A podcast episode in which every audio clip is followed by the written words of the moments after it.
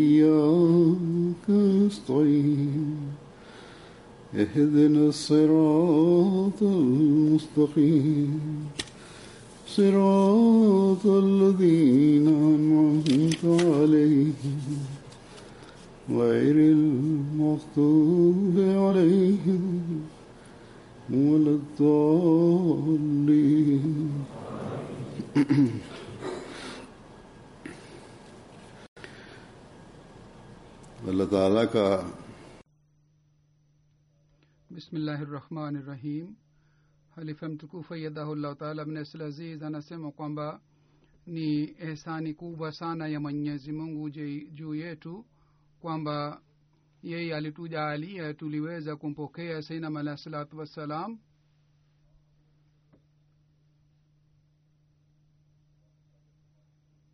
Mungu ametujaalia nafasi ya kumpokea imamu aliyekuwa mtumishi wa mtume muhammad salllahu alaihi waalihi wasallam ambaye aliitwa kwa jina la mahdi yetu yani mtume sasema alimuita kwa maneno haya kwamba huyu atakuwa mahdi yetu.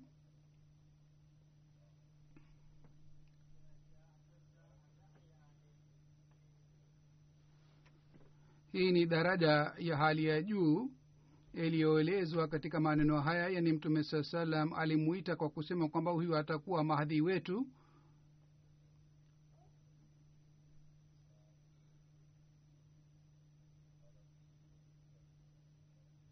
Seinam alah salatu wassalam ameeleza kuhusu islam kwamba islam ni dini iliyo bora juu ya dini zingine zote na yeye alijibu shutuma ya maadui na kwa kujibu shutuma ya maadui alisema kwamba tauhid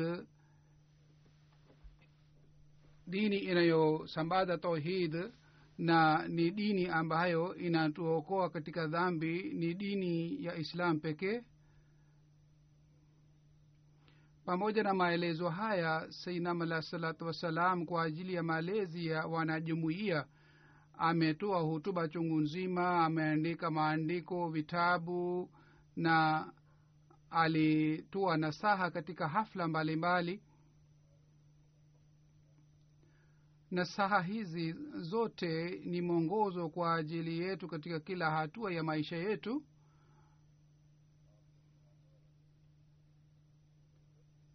sainam alah salatu wassalam aliwasihi wafuasi wake kwamba wao watimize haki ya baiyati yao na aliwasihi wao wao waaminio waaminifu.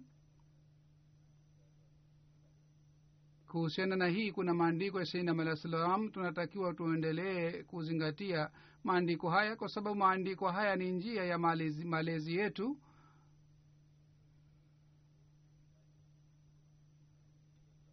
hii ndiyo ni njia pekee ambayo tunaweza kupata elimu ya mafundisho ya dini tukufu ya islam. Na hii ndiyo ni njia ya kupata ukaribu na mwenyezi mungu na hii ndiyo ni njia kwayo tuna tunaweza kupata elimu ya qurani tukufu na maarifa ya qurani tukufu na hii ndiyo ni njia pekee kwayo tuna tunaweza kutambua daraja na heshima ya mtume muhammad salllahu alih waalihi wasallam na hii ndiyo ni njia kwayo tunaweza kuboresha hali ya itikadi zetu na hali ya imani yetu na vile vile hii ndiyo ni njia pekee kwayo tunaweza kuleta mabadiliko katika amali zetu lifa mtukufu yadratala bin abdulaziz anasema kwamba hii itakuwa bahati mbaya kwa ajili yetu ikiwa sisi hatupati faida kutoka katika hazina hii iliyoachwa na sinam alah salatu wassalam. Nguvu inayopatikana katika maneno ya sainam alah salatu wassalam nguvu ile haipatikani katika maneno ya mtu mwingine na lazima nguvu hii ipatikane katika maneno yake kwa sababu huyu ndiye ni imamu ambaye mwenyezi mungu alimtuma katika utumishi wa mtume muhammad salllahu alaihi waalihi wasallam kwa ajili ya kuuisha dindukufu ya islam. Na mwenyezi mungu alimtuma ili sisi tupate ukaribu na mwenyezi mungu kwa kumpitia yeye basi sisi ambao tunadai tumejiunga na masihi aliyeahidiwa alahi salatu wassalam pamoja na madai yetu ni jukumu letu kwamba sisi tusome maandiko ya sainam alahi salatu wassalam na vile vile tufanye juhudi ya kufuata amri zake zote na tufanye juhudi amali zetu ziwe sawa na ile hali iliyoelezwa katika maandiko ya sainam alahi salatu wassalam na amali zetu ziwe sawa na mategemeo ya sainam alahi salam hazur anasema sasa hivi mimi nitasoma baadhi ya maandiko ya sainam alahi salatu wassalam ambayo ni mwelekeo kwa ajili ya maisha yetu. Katika maandiko haya ni lengo maalum lililoelezwa na sainam alahi salatu wassalam ambamo amesema kwamba mwanajumuia anatakiwa awe wa aina gani na sifa zake zinatakiwa ziwe za aina gani. Na katika dhama hii na saa hizi zinakuwa na muhimu zaidi wakati miongoni wetu wapo wengine ambao wanaelekea dunia zaidi kuliko dini na wao hawajali dini ipasavyo. Sisi tunajiita kwa, kwa kwamba sisi ni wanajumuia lakini udhaifu wa amali inapatikana ndani yetu kwa kupitia maandiko haya ya sinam alah salam kila mmoja anaweza kuchunguza hali yake kwamba sisi tupo wapi hali yetu ikoje na tunatakiwa tuwe wapi na vile vile uchamungu ni nini na uchamungu unatakiwa uwe wa aina gani mema ni nini na mema inatakiwa iwe ya aina gani ndani yetu na majukumu yetu ni nini. Kuhusu mada hii sainam alahi salatu wassalam anasema uchamungu halisi ambao unamridhisha mwenyezi mungu kwa ajili ya kupata ucha mungu huu mwenyezi mungu ametusi mara kwa mara ya ayuha lazina amanu takullaha yani enyi mliamini mcheni mwenyezi mungu. Kisha amesema hayo pia ina llaha maa lazina ttakau wallazina hum muhsinuna. Yani mwenyezi mungu yupo pamoja na pamoja na wao na wale ambao wanamcha mwenyezi mungu. Anasema ucha mungu ni kuipukana na maovu na mosenuni wale watu ambao kwamba si hii kwamba wao wanaepukana na maovu bali wao wanafanya mema. Kisha amesema hayo pia lilazina asanu lilazina ahsanu lhusna yaani wao wanafanya mema vizuri kwa njia nzuri zaidi. Anasema mimi nimepata ufunuo huu mara kwa mara. Ina llaha maa lazina ttakau wahum muhsinun.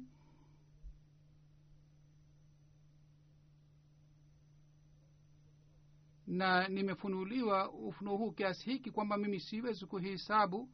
Anasema labda mara elfu mbili mungu alinifunulia ufunuo huu.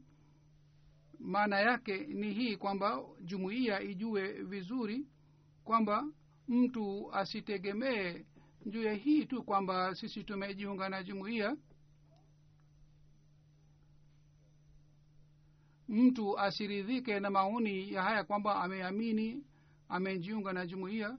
Msaada wa mwenyezi mungu utapatikana wakati mtu atakapomcha mwenyezi mungu na pamoja na takwa atafanya mema. Amesema sinam alah salatu wassalam kwamba hii si fahari kwamba mtu aridhike na hali hii peke yake.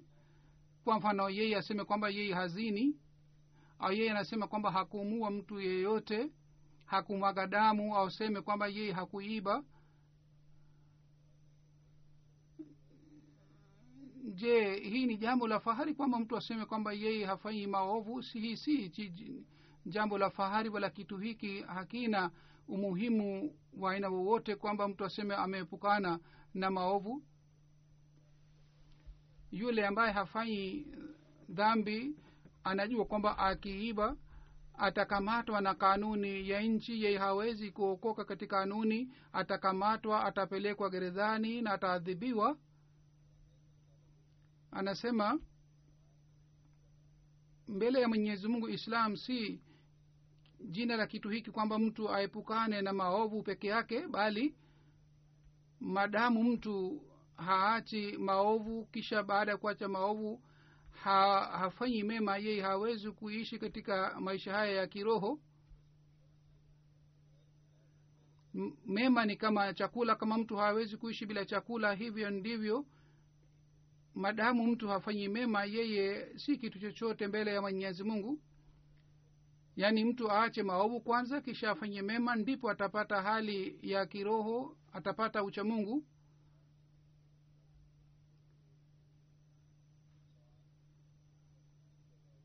Maovu yanaleta athari juu ya mtu baadhi wakati mtu hajui kwamba anaathirika lakini baada ya muda fulani kwa sababu ya maovu haya yeye anakamatwa na mwenyezi mungu anaadhibiwa.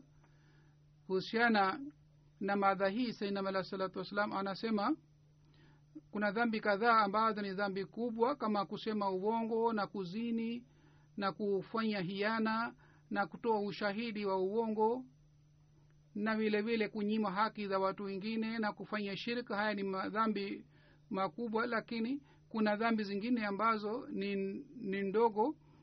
Mtu anafanya dhambi hizi lakini yeye hajui kwamba anafanya dhambi hii anakuwa mzee. Hata katika uzee wake pia hajui kwamba anafanya dhambi yani umri wake wote unapita katika hali hii kwamba anaendelea kufanya dhambi hizi ndogo ndogo. Kwa mfano ametoa mfano moja kwa mfano kuna kuna tabia ya kuleta malalamiko yaani kwa sababu mambo madogo madogo mtu anakuwa na tabia ya kuleta malalamiko kwamba huyu amesema hivi na huyu amesema hivi. Anasema watu hawa wanaona kwamba dhambi hii ni dhambi ndogo sana ila hali ndani ya qurani tukufu mwenyezi mungu amesema dhambi hii ni dhambi kubwa sana. Yaani kuleta malalamiko madogo madogo hatimaye inakuwa tabia ya kusengenya kwa hiyo ndani ya quran tukufu mungu anasema hii ni dhambi kubwa sana. Mwenyezi mungu anasema ayuhibu ahadukum an yakula lahma akhihe metan? Yaani mwenyezi mungu anamkasirikia kwamba mtu aseme maneno ambayo yanafedhehesha nduguye. Mungu anasema je mnapenda kwamba mle chakula nyama ya nduguye aliyekufa sainam alah anasema ikiwa mtu ananena anasema maneno ya kufedhehesha ndugu kwa sababu maneno haya mungu anamkasirikia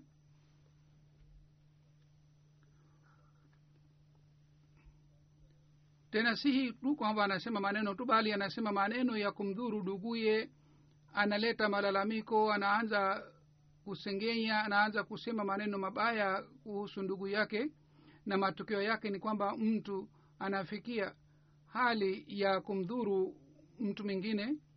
Anasema sinam alah salatu wassalam kwamba kusema maneno haya kuhusu ndugu inayothibitisha kwamba ndugu yake ni mjahili ni mjinga au kwa sababu maneno yake uadui unapatikana maneno haya yote ni maneno ya maovu. Na vile vile hasira ni ni mambo mabaya. Kwa hiyo sawa na amri hii ya mwenyezi mungu daraja ya kwanza ni kwamba mtu aepukane na tabia hii na yeye aepukane na dhambi iwe dhambi ya macho macho au dhambi ya mikono au ya miguu basi mtu aepukane na dhambi hizi zote. Yaani iwe dhambi ya aina yoyote mtu aendelee kuipukana na dhambi hizote kwa sababu mungu amesema la tafu ma laisa laka bihi ilmun ina sama walbasara walfuadha kulo ulaika kana anhu masula.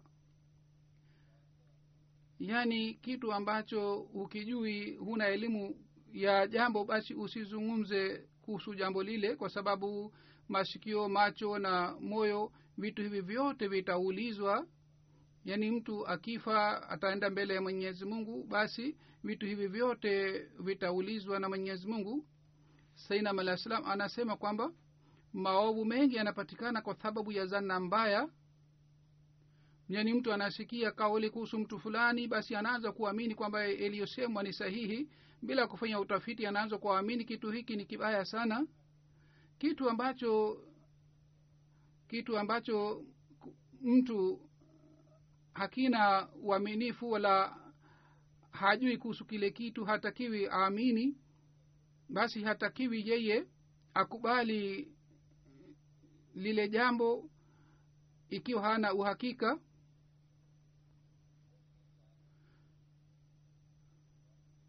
Wapo watu wengi sana ambao watakamatwa kwa sababu ya ulimi wao. Basi ikiwa mtu anaondoa dhana mbaya katika hali hii ufisadi nusu ya ufisadi inapatikana katika jamii. Itaondoka na umoja utapatikana na udugu utapatikana katika jamii. Sainam alah wassalam anasema tuna shuhudia duniani pia kwamba watu wengi wanakamatwa kwa sababu ya ulimi wao na wao wanafedheheshwa kwa sababu ya ulimi wao. Yani wanasema maneno fulani wanakamatwa na yote waliosema yanakuwa si sahihi si kweli. Kwa hiyo wao wanapata fedheha na wanakamatwa kwa sababu ya maneno haya. Kwa hiyo ni vizuri mtu asiwe na dhana mbaya bali awe na dhana nzuri kuhusu watu wengine. Hata kama mtu amepata kauli yote habari yote anatakiwa afanye utafiti badala ya kuamini moja kwa moja. Hazur anasema mtu mwanadamu ni dhaifu baadhi wakati anapata mawazo moyoni mwake. Ikiwa yeye hafuati mawazo yake basi mungu anamsamehe mwenyezi mungu hakamati mtu kwa sababu ya kupata mawazo tu bali mtu anapoanza kufuata mawazo yake ndipo mungu anamkamata na anamwadhibu kwa kueleza madha hii kwamba namna gani mwenyezi mungu anamkamata na anamwadhibu mtu huyu. Sainam anasema mawazo yanayopatikana moyoni mwa mtu. Mtu hakamatwi kwa sababu ya mawazo haya. Kwa mfano mtu anapata wazo hili kwamba mahali fulani mimi nipate basi itakuwa bora ikiwa napata mahali fulani. Hii ni tamaa ya aina fulani. Lakini kwa sababu ya kupata wazo hili kwa sababu ya kupata wazo hili moyoni basi mtu hatakamatwa ikiwa haufuati ma, mawazo haya. Lakini wakati anapoanza kuwaza wazo hili kisha anafanya hila na njama ili apate mali ile na anatakiwa anataka kupata mali ile kwa njia isiyo haram isiyo halal. Na yeye anataka kupunguza kodi yake kusema uongo na akisema hata akipunguza kodi basi yeye uh, anaweza kuokoa fedha kiasi hiki ikiwa anapata mawazo haya hataadhibiwa lakini kama anaiba na anafata anafuata mawazo yake na analeta hasara kwa ajili ya serikali na hakusema kweli na amesema mapato yako ni mapato yake ni kidogo katika michango. Basi katika hali mungu anamwadhibu mifano yake chungu mzima inapatikana katika jumuiya. Na polepole pole tunaona kwamba mapato ya yule mtu pia yanapungua na mapato yake yanakuwa sawa na ile hali aliyoeleza kwamba anapata kiasi fulani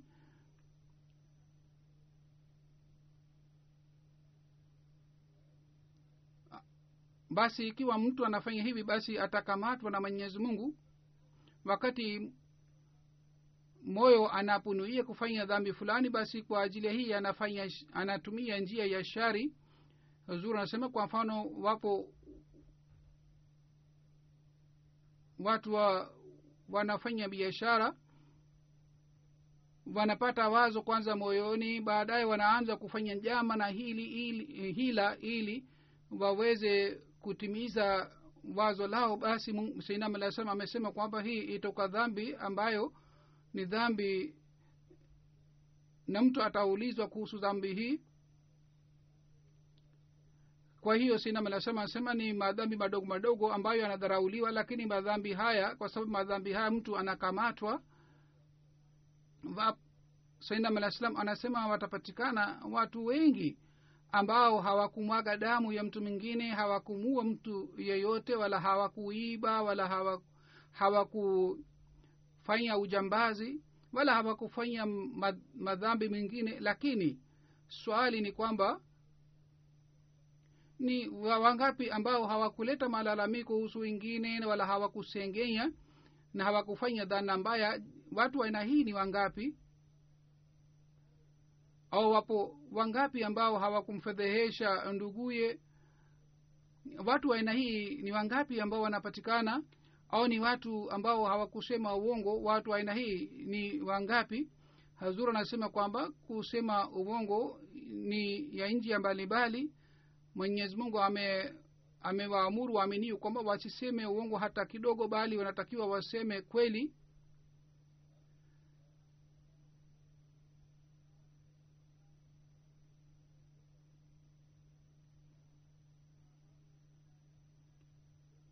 ni wangapi ambao hawakufuata mawazo ya ma, moyo wao? Mimi nasema kwa yakini kwamba watu wa aina hii watapatikana wachache sana ambao wanakuwa aina hii yani ni watu ambao hawakumuudhi mtu mwingine na hawakuleta malalamiko wala hawakusema uongo wala hawakuwa na dhana mbaya dhidi ya wengine na, wa, na hawakuleta mawazo mabaya moyoni mwao. Watu wa aina hii watapatikana wachache sana ambao wanajali mambo haya yote na ni wachache ambao wanamwogopa allah subhanahu wa taala. Ikiwa hawafanyi dhambi dhambi hizi basi hawafanyi kwa sababu wanakuwa na hofu ya mwenyezi mungu. Anasema watu wengi watapatikana ambao wanasema uongo na katika hafla zao kila wakati wanawasengenya wana wengine wanaleta malalamiko dhidi ya wengine na wanawaudhi ndugu zao katika hafla zao hazuri anasema mchunguzi hafla zenu mtakuta kwamba watu wanakaa katika hafla na wanafedhehesha wengine na wanaeleza mauu ya wengine na aibu za wengine na wanafanya dhihaka. Kwa sababu ya hii ikhtilafu pia inapatikana katika jamii. Hazur anasema kwamba tunatakiwa tuendelee kuipukana na tabia ya aina hii tujiepushe na hali hii kwa sababu hii ndiyo ni sifa ya maaminio anatakiwa awe na sifa hizi zote. Kisha sainam alah salam anasema mwenyezi mungu anasema kwamba jambo la kwanza ni kwamba mtu awe na ucha mungu. Anasema mimi siwezi kueleza maua yote hapa katika qurani tukufu kutoka mwanzo mpaka mwisho. Mungu ameeleza amri zote. Mungu ametuamuru tufanye nini na ametukataza mambo gani ma, ma, maelezo haya yote yanapatikana ndani ya qurani tukufu. Kwa hiyo tunatakiwa tusome qurani na tusome maana yake ni nini. Amesema kwamba mungu ameeleza matawi mbalimbali amri zake. Kwa ufupi nasema mwenyezi mungu hapendi kwamba ufisadi upatikane katika ardhi. Mungu anataka kuimarisha tauhidi yake umoja wake duniani lakini kama mtu anamuudhi ndugu yake anafanya dhuluma na hiana basi huyu ni mdui wa umoja wa mwenyezi mungu katika hali hii. Umoja hauwezi kupatikana ndugu hauwezi kupatikana wala mapenzi hayawezi kupatikana. Huyu mtu ni mdui wa umoja wa mungu. Maadamu mtu hatoi mawazo haya si rahisi kwamba umoja wa mungu upatikane. Kwa hiyo mungu ameweka jambo hili ni kama ni jambo la kwanza kwa sababu ya jumuiya umoja unapatikana na hii ndiyo ni lengo la kuja kwa sinam alah salatu wassalam kwamba umoja upatikane. Na hii ilikuwa lengo la kuja kwa masihi aliyeahidiwa kwamba waislamu wote wajumuishwe katika mkono mmoja na wawe kama ni umma mmoja umma wahida. Kisha sainam alah salam anasema tunashuhudia hii pia watu wengi wanakaa katika hafla moja wanaposikiliza mambo ya aina hii mioyo yao inapata athari. Na wanapenda yani wanasikiliza mambo ya mema kama hutuba inatolewa na watu wanasikiliza hutuba yangu wanapenda mambo haya yanaposemwa na watu wanapata athari kwa sababu ya hii na wengi wanapata athari kwa sababu ya saa hizi. Lakini amesema lakini wakati wanapoondoka katika hafla ile na wanapokutana na marafiki zao basi hali yao ya zamani inarudi ndani yao. Na wao wanasahau yote waliosikia na wanasahau mema yote wanasahau nasaha zote. Ndiyo maana hazuri nasema nasema kwamba mara kwa mara tunatakiwa tuendelee kurudia nasaha hizi ili tuendelee kukumbushana. Senam alah amesema wao wanarudi katika hali yao ya zamani na mtu anatakiwa aepukane na hali hii ajiepushe na hali hii. Hafla ambamo maneno haya yanapatikana mtu anatakiwa mara moja aache hafla ile na pamoja na hii inatakiwa ikumbukwe kwamba mtu anatakiwa ajue maovu ni nini kwa sababu ikiwa mtu anataka kuipukana na kitu kwanza anatakiwa au ajue kuhusu kile kitu yaani ikiwa mtu anaomba kitu fulani kwa ajili yake hii ni muhimu kwamba mtu ajue kuhusu kile kitu kwamba kile kitu ni kizuri au ni kibaya. Hivyo ndivyo mtu anatakiwa ajue kuhusu maovu na mema. Ikiwa kitu ni kibaya basi aache mara moja na kama ni kitu ni kizuri basi apate kile kitu. Amesema ikiwa mtu hajui kuhusu kile kitu basi mtu hawezi kupata kile kitu katika qurani tukufu mungu ameeleza kuhusu mambo haya mara kwa mara. Musome qurani tukufu mara kwa mara. Na mnatakiwa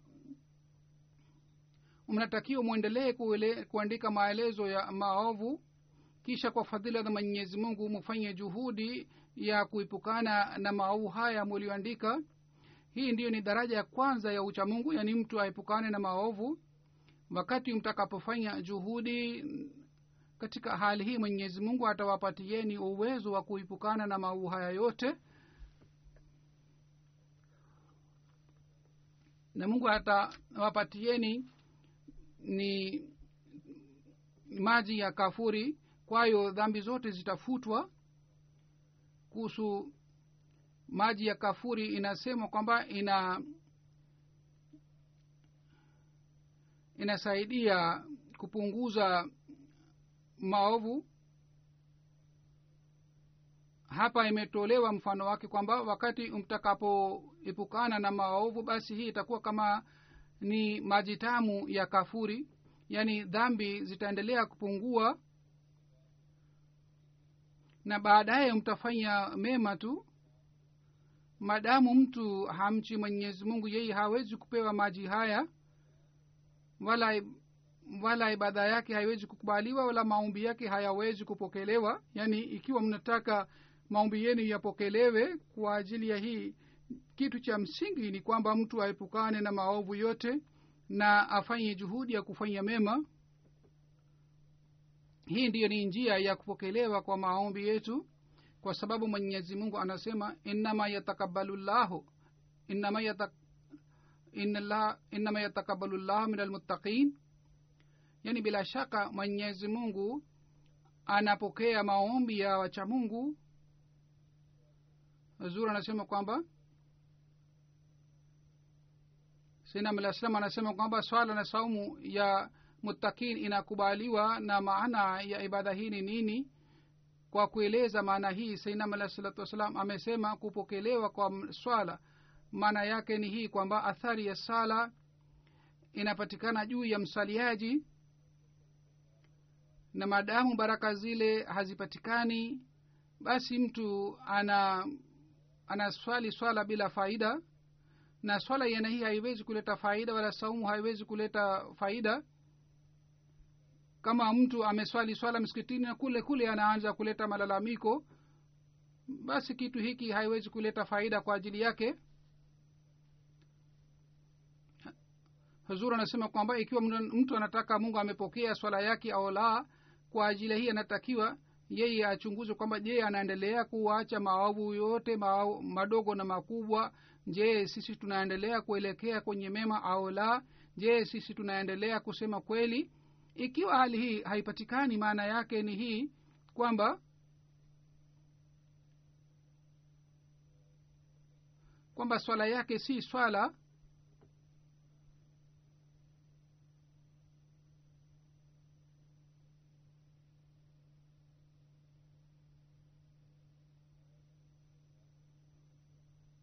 amesema kwamba mtu ameswali swala msikitini kule kule ameanza kuleta malalamiko dhidi ya wengine na amefanya hiana katika amana na hafla pia inakuwa amana. Hazur anasema viongozi wa jamaat wanatakiwa wawe waangalifu sana kuhusiana na hii kwamba mambo ya mambo ya hafla yao hawatakiwi waeleze huko nyumbani wala watu wengine kwa sababu ya hii fitina inapatikana yaani mambo ya amana watu wanaeleza huko nje na kwa sababu ya hii uh, fitina yanapatikana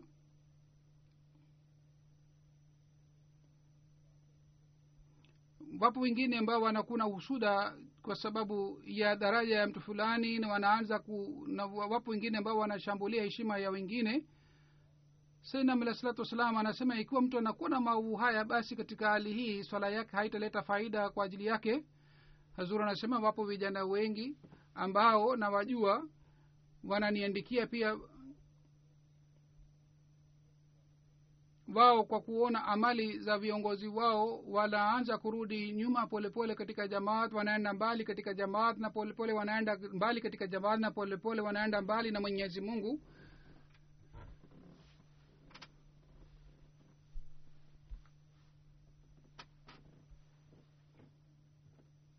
katika hali hii mswaliaji hawezi kupata faida hata yeye ana analeta haswara kwa ajili ya wengine. Huzuru anasema basi ikiwa mnataka kuokoa vizazi vyenu kwa ajili ya hii kwanza wazee na viongozi wanatakiwa wawe na takwa wawe na uchamungu seinam alah salam amesema mtu ambaye anataka kuwa mwaminio daraja ya kwanza mushkili ya kwanza ni hii kwamba yeye aepukane na maovu yote. Hii ndiyo ni nishani na dalili ya uchamungu kisha sainam alah salam anasema sehemu yingine kumbukeni kitu hiki pia kwamba uchamungu si hii kwamba mtu aepukane na maovu makubwa bali mtu anatakiwa aendelee kuepukana na maovu madogo madogo.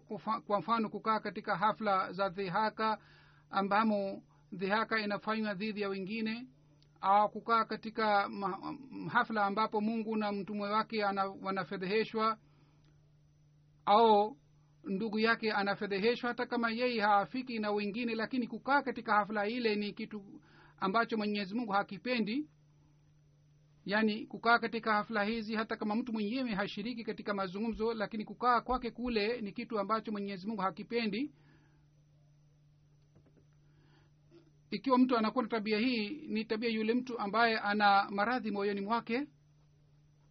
Ikiwa yeye alikuwa hana na ikiwa alikuwa hana tamaa ya kusikiliza maombi ya aina hii namna gani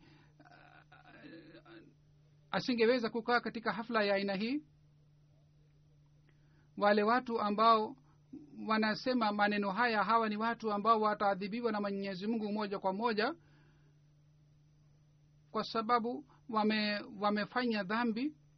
Lakini wale watu ambao walikaa katika hafla za aina hii na hawakusema maneno lakini wao pia watakuwa chini ya adhabu ya mwenyezi mungu. Wao pia watakuwa wenye dhambi na wao pia watapata matokeo yake. Sainam alah salatu wassalam anasema kwamba mkumbuke vizuri sana na saa hii na mwendelee kusoma qurani tukufu mara kwa mara na mufanye tafakur katika qurani tukufu hazur anasema wale watu ambao wanakaa kimya na wanasikiliza mambo ya fedheha na wanapata raha kwa kusikia mambo ya fedheha katika hafla hawa watu pia wataulizwa na mwenyezi mungu.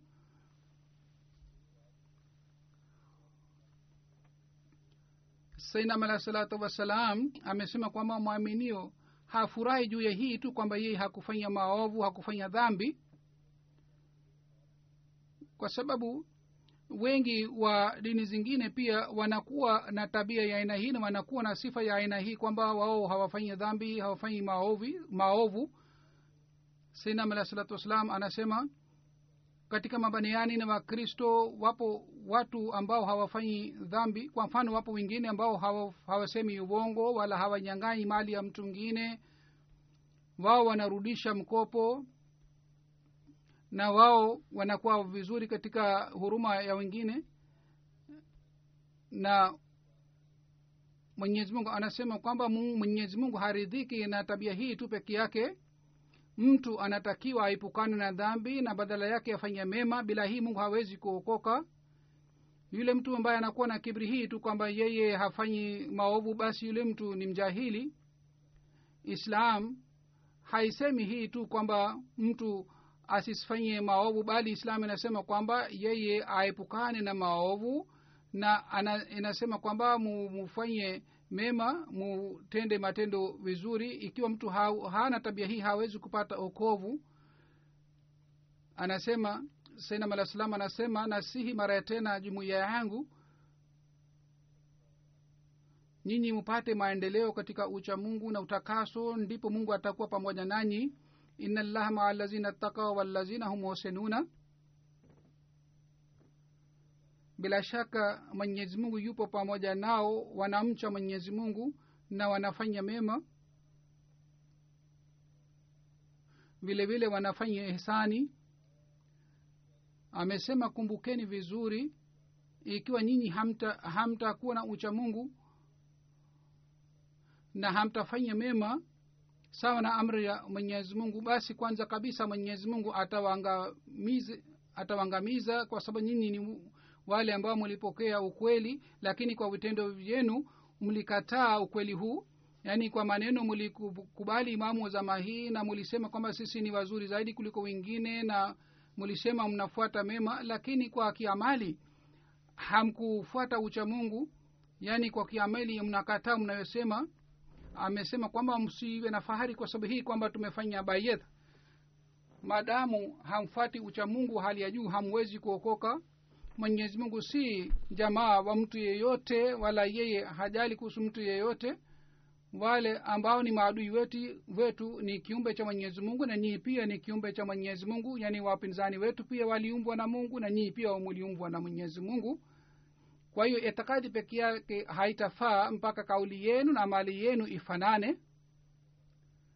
Yaani mtu ikiwa ana itikadi hii mungu ni moja mtume saa salam ni khatamu nabiyin na kurani tukufu ni kitabu cha mwisho bila shaka sisi tuna itikadi hii. Lakini ikiwa kuna ikhtilafu katika kauli yetu na na amali yetu katika hali itikadi haitafaa hata kidogo. Kitu haswa ni amali zetu kwa sababu kusilimu peke yake haitoshi na kuwa mwanajumuia peke yake haitoshi bali kufuata amri zote za mwenyezi mungu ni muhimu na kuwa mwaminio kweli kweli ni muhimu. Kisha sinam anasema zaidi mwenyezi mungu anataka mufanye vitendo vizuri yaani muwe wa kweli katika mali zenu. Kwa kupitia mali zenu muthibitishe ukweli wenu ili mungu awe pamoja nanyi. Rehema hulka esani na vitendo vizuri na huruma na unyenyekevu. Ikiwa mnakuwa udhaifu katika mambo haya yote nimeshawaambia mara kwa mara kwamba watu wa aina hii wataangamizwa amesema wakati wa musa alah salam wale watu wakati hawakujali amri ya mwenyezi mungu wakati ule musa alah salam alikuwa pamoja nao lakini licha ya kuona na hii wale watu waliangamizwa na karubai.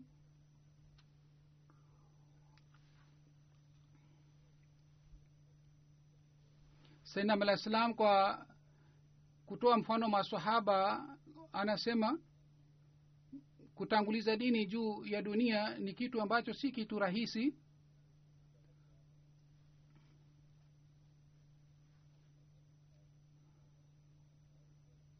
Mifano iliyoachwa na masahaba wa mtume saa salam ilikuwa nini? Ilikuwa hii kwamba walikuwa tayari kutoa nafsi zao katika njia ya mwenyezi mungu. Kwa hiyo kitu hiki si rahisi kwamba mtu awe tayari kutoa nafsi yake kwa ajili, kwa ajili ya mwenyezi mungu lakini hali masahaba ilikuwa ina hii kwamba walitimiza ahadi yao hii. Walipoambiwa watoe nafsi zao kwa ajili ya dini hawakujali kuhusu dunia. Basi kitu muhimu ni kwamba mutangulize dini yenu juu ya dunia. Zuri anasema siku hizi mimi na katika hutuba zangu naeleza sifa za masahaba katika historia ya masahaba tunakuta matukio ya aina mbalimbali ambamo inajulikana namna gani walikuwa wa, wakijitolea na namna gani walikuwa wakimcha mwenyezi mungu na namna gani walikuwa wakijitolea. Mimi naeleza sifa hizi zote za masahaba ili sisi tufuate mifano ya masahaba hawa kwa sababu mtume salllahu alehi walih wasallam alisema kwamba masahaba zangu ni sawa na nyota. Mkifuata masahaba hawa basi watawaelekezeni katika njia iliyonyoka basi mfano wa masahaba ni mfano mzuri kwa ajili yetu. Sainam salam anasema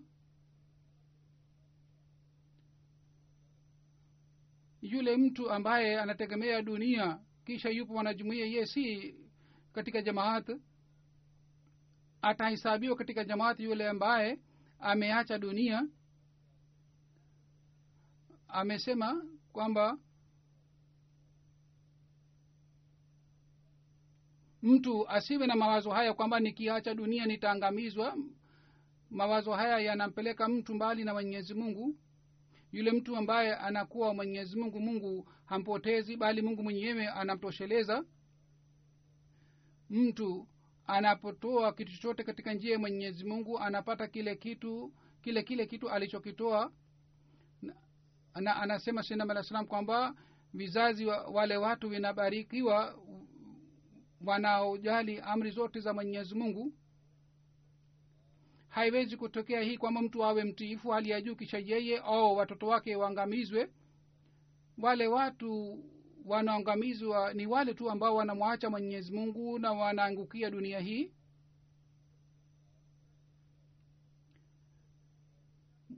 Kwa sababu kila kitu kipo mikononi mwa mwenyezi mungu mtu hawezi kupata ufaulu wowote bila msaada wa mwenyezi mungu. Mtu hawezi kupata raha ya aina yoyote bila msaada wa mwenyezi mungu mtu anaweza kupata mali anaweza kupata vitu vya dunia lakini ni nani ambaye anaweza kusema kwamba kwa kwamba fedha hii italeta faida kwa ajili ya watoto na wato, na mke baada ya kufa kwake? Tunapata mifano yake chungu mzima kwamba baada ya kufa kwa mtu mali yake inaenda bure.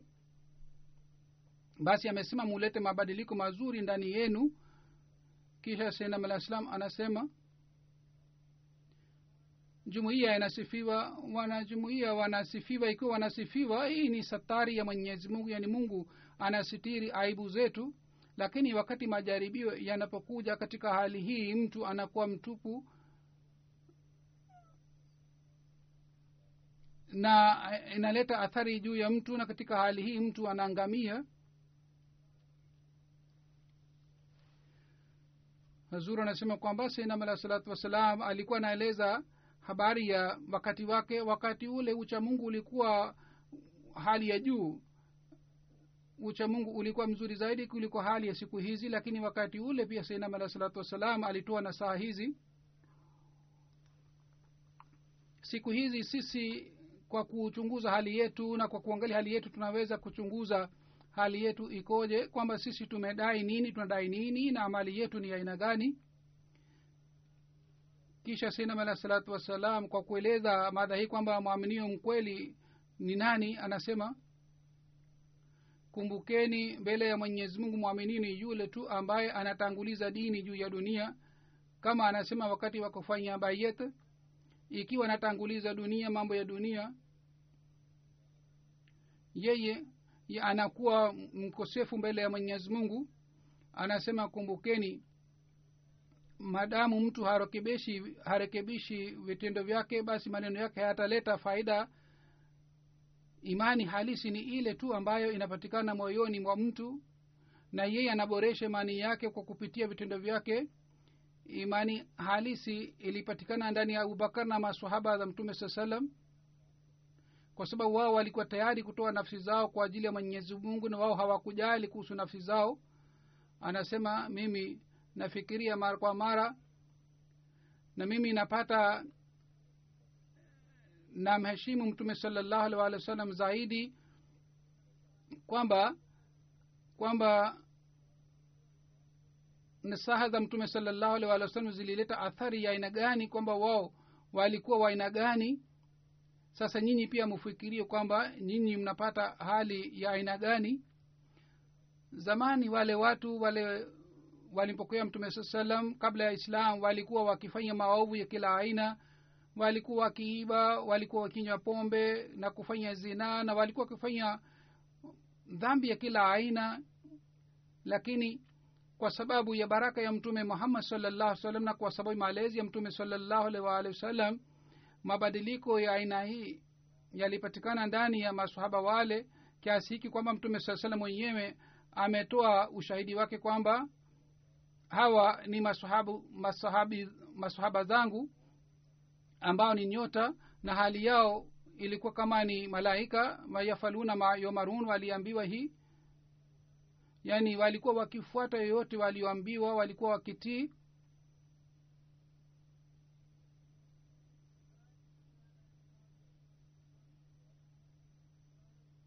Wao walikuwa hawana tamaa ya aina yoyote sainam alahi salatu wassalam anasema mwanajumuia baada ya kufanya bayat anatakiwa awe wa aina gani na anatakiwa ajenge mahusiano ya aina gani? Anatakiwa aungane na jamaat namna gani? Na amesema anatakiwa aungane nami na baada yangu aungane na uhalifa namna gani? Ame anasema kuhusu madha hii tawi ambalo halibaki na mti tawi lile linakauka na linakatwa. Mtu ambaye anakuwa na imani hai yeye hajali kuhusu dunia. Dunia mtu anaweza kupata kwa njia yoyote. Yule mtu ambaye anatanguliza dini juu ya dunia ni mwenye baraka lakini yule ambaye anatanguliza dunia juu ya dini ni sawa na mfu yeye hawezi kupata msaada wa mwenyezi mungu bayet hii inaweza kuleta faida wakati mtu anatanguliza dini juu ya dunia kisha apate maendeleo katika hii. Bayet ni sawasawa sawa na begu iliyopandwa leo. Ikiwa mkulima anapanda mbegu kisha anategemea kwamba ameshapanda mbegu baadaye hajali na ye haangalii vizuri shamba lake hivyo ndivyo mwaminio hajali kuhusu vitendo vyake kama mkulima anaangalia mimea yake. Analinda mimea yake. Je ikiwa mtu mkulima halindi mimea yake mbegu yake wala haangalii vizuri shamba lake je yule mtu anaweza kupata mavuno mazuri? Hazuru anasema kwamba wale waliofanya asylum. Wapo wengine wengi ambao wamekuja katika vijijini wao wanajua kwamba ikiwa baada ya kupanda begu mtu hajali begu ile basi hawezi kupata mavuno mazuri. Hazur anasema kwamba nyinyi baada ya kuja hapa mwenyezi mungu awapatieni baraka sana awapatieni uhuru wa dini. Mnaweza kufanya ibada bila kuwa na haufu yoyote na kwa uhuru mnaweza kueleza kuhusu dini yenu hasusan wale watu ambao wamekuja kutoka pakistan wanatakiwa watangulize dini juu ya dunia na wafanye juhudi sana kuhusu hii. Na wao kwa ajili ya kufuata amri zote za mwenyezi mungu watumie uwezo wao wote. Sainam alah salam anasema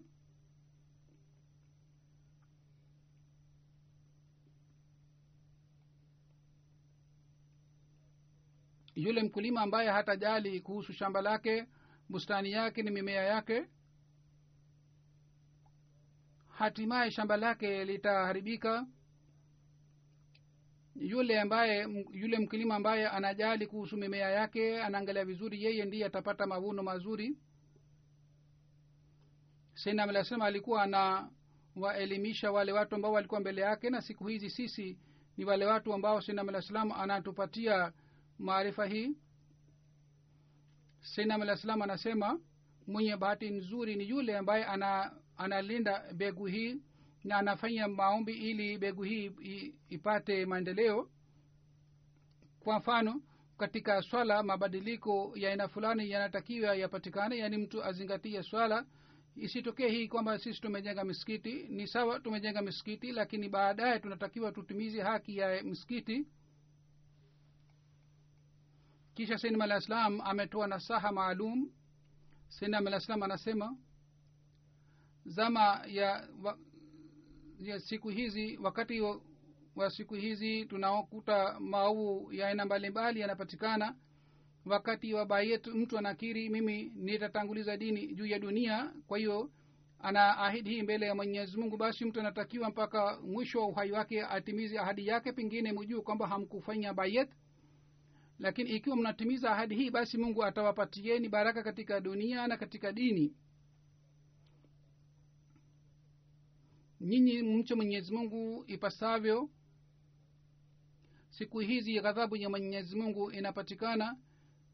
Yule mtu ambaye atakuwa sawa na ridhaa ya mwenyezi mungu basi ataf, atafanya rehema juu ya nafsi yake na watoto wake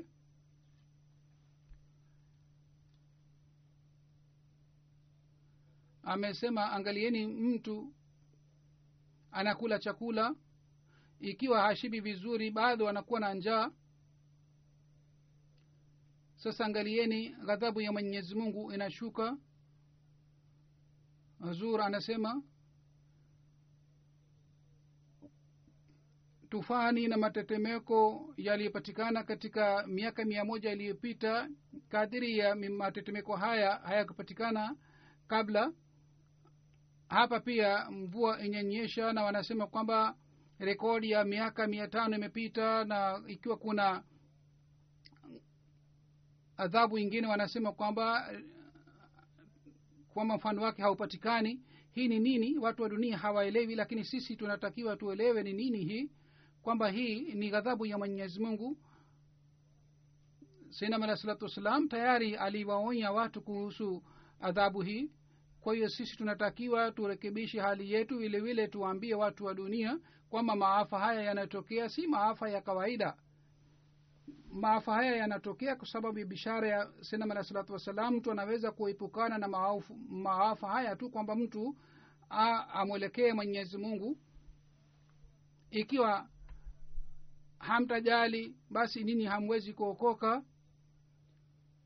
Hivyo ndivyo mtu ameleta vita ya aina mbalimbali dhuluma inatendewa na matokeo yake yanakuwa haya kwamba wakati mtu anapopita kiasi katika dhuluma na sisi wenyewe tunakuta kwamba mtu amepita kiasi katika dhuluma mungu anapatia nafasi lakini kama mbele ya mwenyezi mungu dhuluma ile inafikia mm, mipaka yake basi wale watu wanaadhibiwa katika hali ile wanaweza kuokolewa wale tu ambao kwao sinam alah salam amesema katika shairi lake kwamba आग है पर आग से वो सब बचाए जाएंगे जो कि रखते हैं खुदा जुल अजायब से प्यार yaani ni moto lakini wataokolewa wale ambao wanampenda mwenyezi mungu yaani sisi kwa ajili ya kujiokoa sisi na kwa ajili ya kuwa dunia hii tunatakiwa tufanye juhudi sana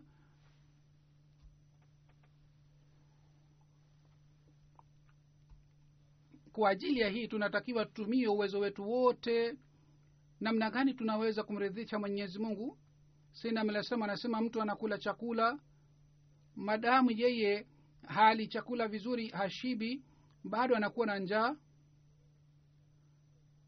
Kama anakula kipande fulani cha chapati je anaweza kushiba? Je njaa yake inaweza kuondoka? Haiwezekani. Kama anakunywa tone moja tu ya maji je anaweza kuokoka katika tone moja la maji? Bali atakufa kwa sababu ya kiu.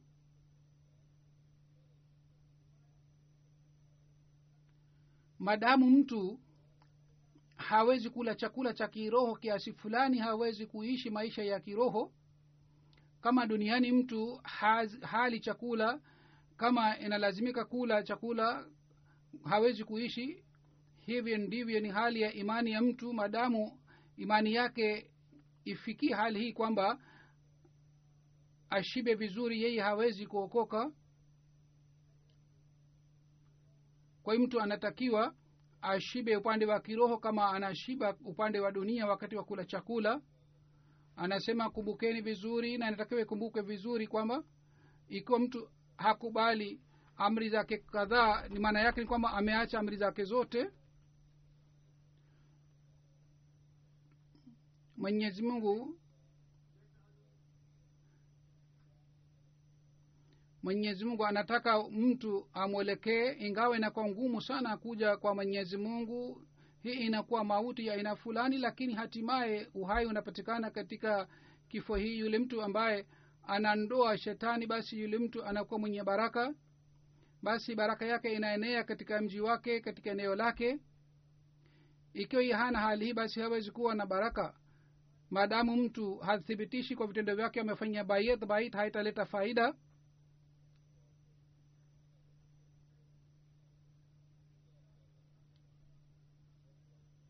Mwenyezi mungu anakuwa na ghara zaidi kuliko wengine. Hii je inaweza kutokea kwamba mumtii mwenyezi mungu kisha mumtii maadui wa mwenyezi mungu pia? Hii haiwezi kutokea mtu anatakiwa kuhusu dini yeye asijali mtu mwingine yeyote asijali dunia bali anatakiwa atangulize dini juu ya dunia. Amesema maovu ni aina mbili. Ya kwanza ni kumshirikisha na mwenyezi mungu na kudharau heshima ya mwenyezi mungu na kufanya kuwa mvivu katika ibada ya mwenyezi mungu. Na maovu ya pili ni kutokuwa na rehema kwa ajili ya watu na kutokutimiza haki ya wanadamu. Basi hamtakiwi muwe na maovu haya mawili mutimize ahadi yenu ahadi mliofanya wakati wa bayet mutimize ahadi ya bayet msiwaudhi watu musome qurani tukufu kwa makini mufuate amri zote za qurani tukufu na muepukane na dhihaka ya kila aina. Muswali swala tano bila kukosa. Ilmuradi isibaki amri yoyote ya mwenyezi mungu ambayo inadharauliwa.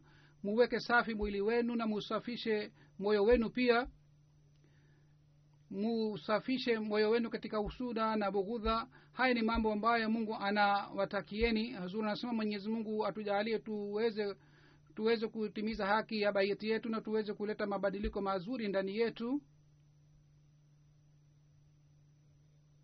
Sisi ingawa tunaishi duniani lakini tuweze kutanguliza ahadi hii kwamba tutatanguliza dini juu ya dunia tuweze kufuata nasaha zote za sainam alahi salatu wassalam na shati kumi ya bayet ambamo imesema kwamba tutamtii sainam alahi salatu wassalam tuelewe shati hii vizuri na tuweze kumtii sainam alahi salatu wassalam ipasavyo ili sisi tuwe warithi wa fadhila za mwenyezi mungu ambayo ahadi yake mwenyezi mungu alimfanyia sainam alahi salatu wassalam amin الحمد لله الحمد لله نحمده ونستعينه ونستغفره ونؤمن به ونتوكل عليه ونعوذ بالله من شرور أنفسنا ومن سيئات أعمالنا. من يهده الله فلا مضل له ومن يضلل فلا هادي له. ونشهد أن لا إله إلا الله ونشهد أن محمدا عبده ورسوله. عباد الله رحمكم الله. إن الله يأمر بالعدل واللسان وإيتاء ذي القربى وينهى عن الفحشاء والمنكر والبغي يعظكم لعلكم تذكرون. اذكروا الله يذكركم وادعوه يستجب لكم ولذكر الله أكبر.